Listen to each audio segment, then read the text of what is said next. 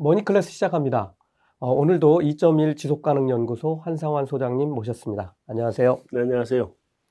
어, 오늘은 주제만 놓고 보면 저희가 좀 이상한 조합인데요.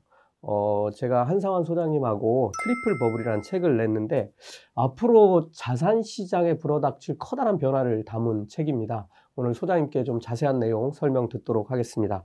어, 특히 어, 그 이 내용 중에는 어, 요즘 새로 어, 주식이나 부동산 시작하신 분들이 반드시 알아야 될 내용들을 담고 있습니다.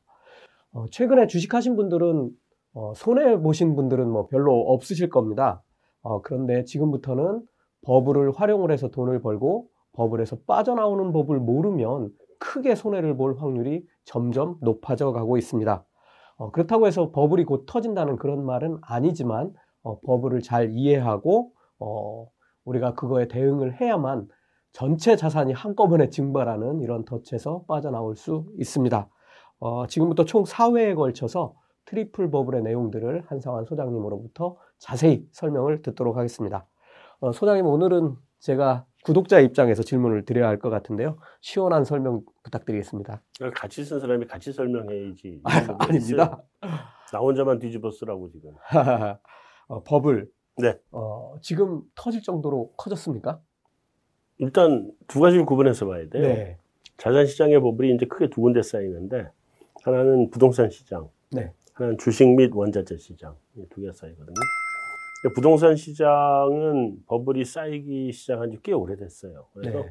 사실은 뭐 지금 당장 터져도 이상하지 않다 싶을 정도로 버블이 많이 쌓인 게 이제 부동산 시장이고 자산 시장은 어, 이게 이제 2019년 정도에도 꽤 많이 이제 올라왔는데, 다행히, 뭐 다행인지 불행인지 모르겠습니다만, 팬데믹, 코로나 팬데믹이 한 번 와서 이게 크게 출렁거렸거든요. 네.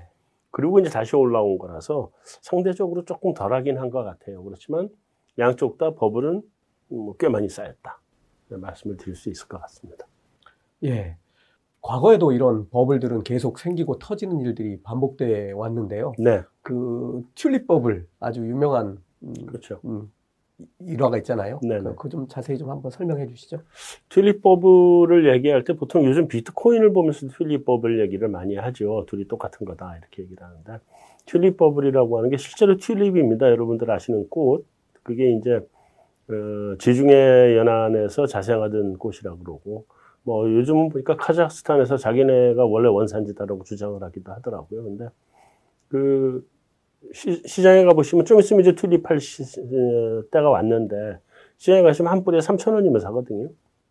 한 뿌리면 3천 원이면 사던 게 이게 이제 네덜란드 그 원예 종주국의 네덜란드로 가서 이게 자꾸 종자가 개량이 되면서 예쁜 꽃들이 나오기 시작을 했어요.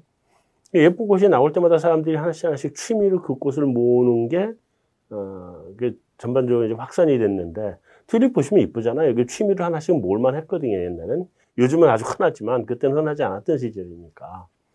근데 그러던 것이 이제 귀족의 집에서 이게 하나가 보이니까 그 집에서 일하는 하녀도 하나 사고 싶어지고, 정원사도 하나 사고 싶어지고, 아주 유행이 돼서 전반적으로 네덜란드 전체 퍼졌고요.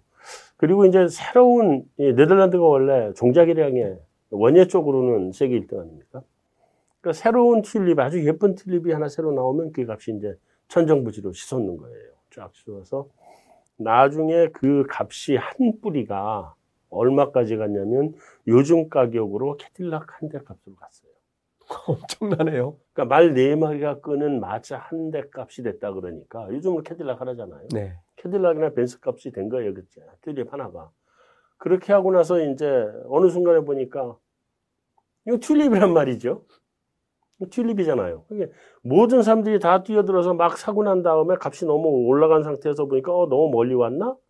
해가지고 더 이상 추가로 들어올 돈도 없어지고 모두 다 뛰어들었으니까.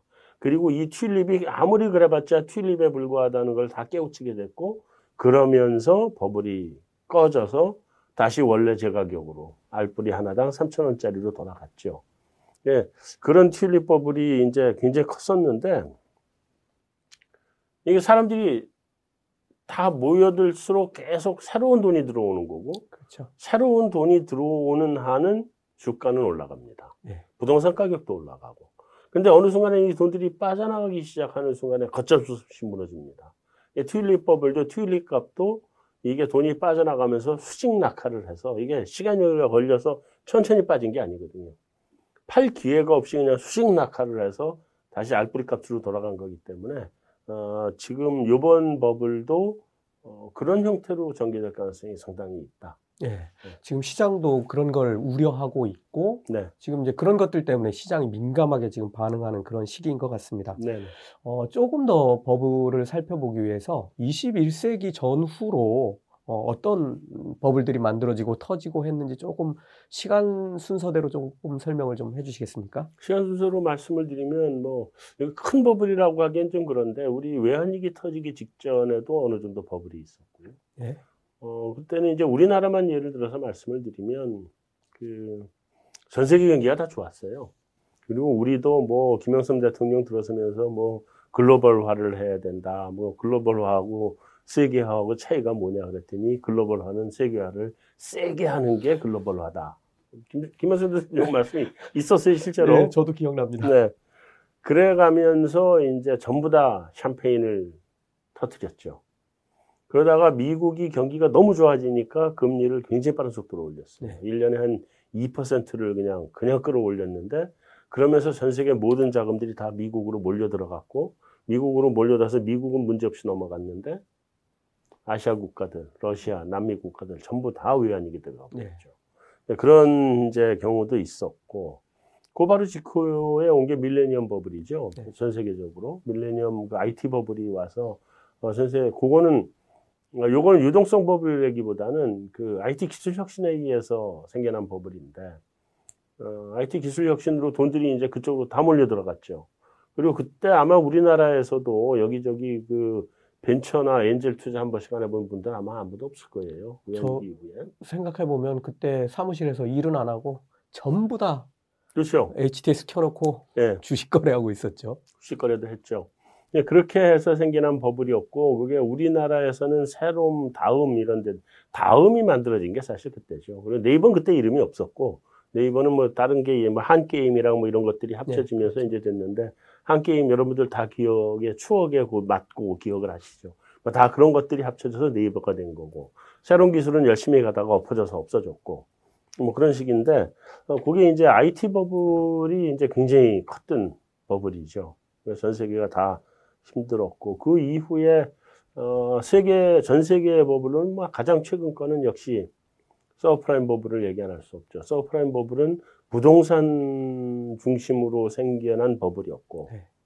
어, 그래서 부동산 가격이 전 세계적으로 급등을 했고, 그 버블이 터지면서, 2008년. 그렇죠. 2008년 서프라임 사태가 터졌는데 이 부동산 버블이 터지게 된 거는 이제 역시 이제 CDS를 만들어낸 CDS를 거기다 적용한 거죠. 뭐 credit default swap이라고 하는 거 원래부터 있던 상품이니까 그걸 여기다가 적용을 해서 어, subprime mortgage loan을 prime mortgage loan으로 둔갑시켜서 팔다가 그게 이제 문제가 된 건데 네. 전 세계적으로 다 힘들었었고 전 세계가 다 구조조정을 했고 다만 그 당시에 우리도 굉장히 힘들었습니다. 힘들었는데 우리는 그래도 상대적으로 덜 힘들었던 게 우리는 그 직전에 외환위기 이후에 카드 대란까지 해서 가계 구조조정 다 하고 기업 구조조정 다 하고 굉장히 튼튼한 상태의 가계나 기업이었거든요. 지금은 근데 거꾸로 돼 있는 거 아닙니까? 지금은 우리 가계가 문제입니다. 기업은 좋은데 가계는 문제입니다. 근데 어쨌든 우리가 무지하게 튼튼했기 때문에 우리는 상대적으로 덜 얻어맞고 간 게 우리였고요. 다른 나라는 다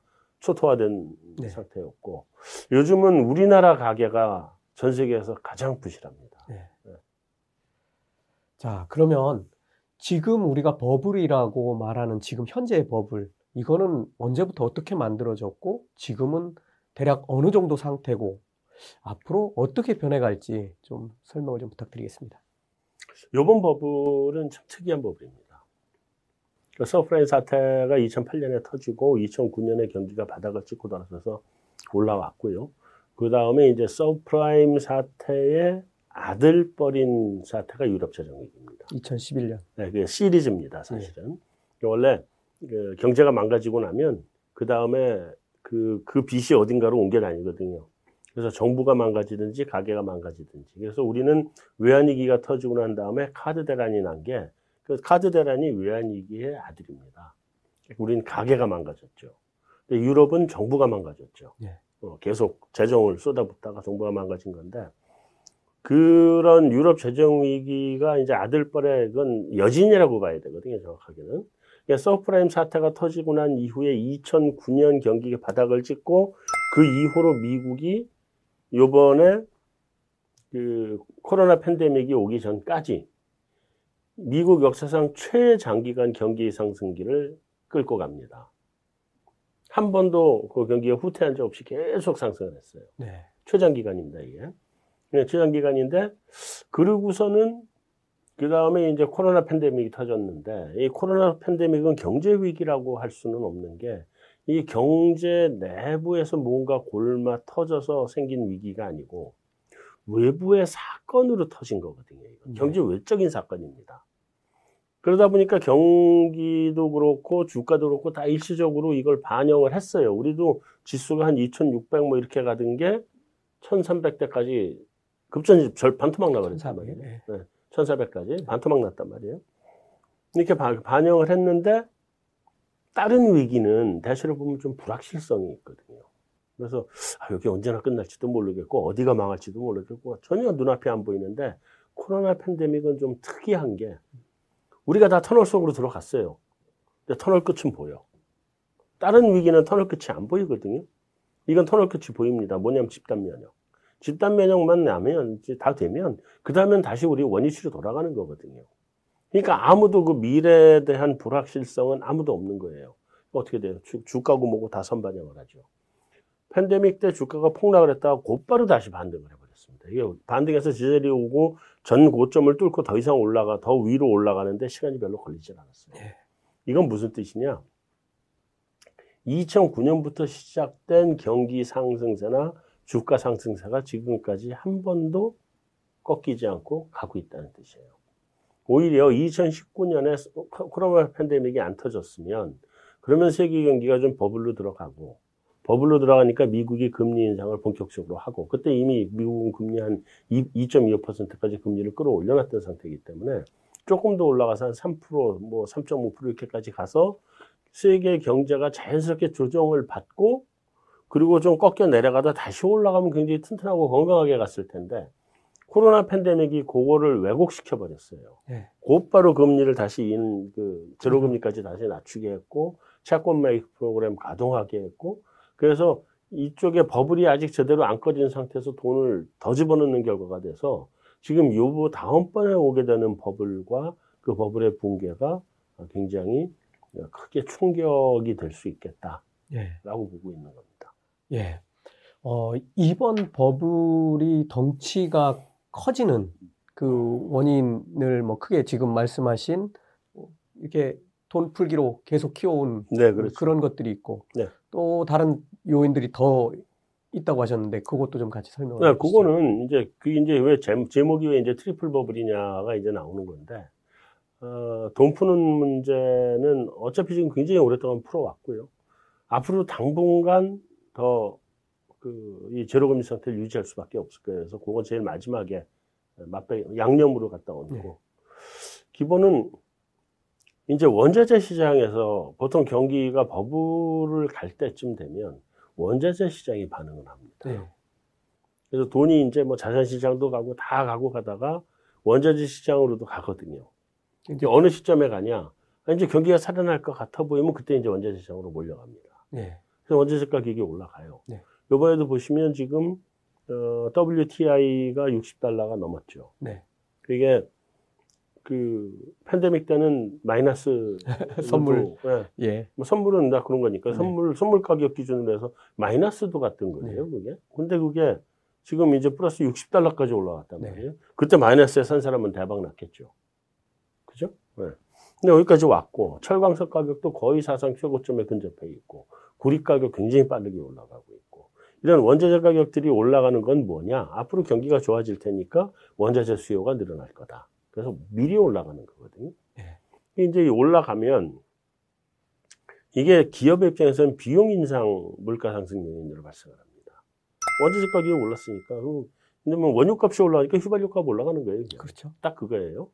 비용 인상의 물가 상승 요인이 예, 발생을 합니다. 그게 첫 번째입니다. 원자재 뭐 슈퍼 스파이크라고 하기도 하고 슈퍼 사이클이라고 하고 그게 하나 왔고요. 그 공급 사이드입니다. 네.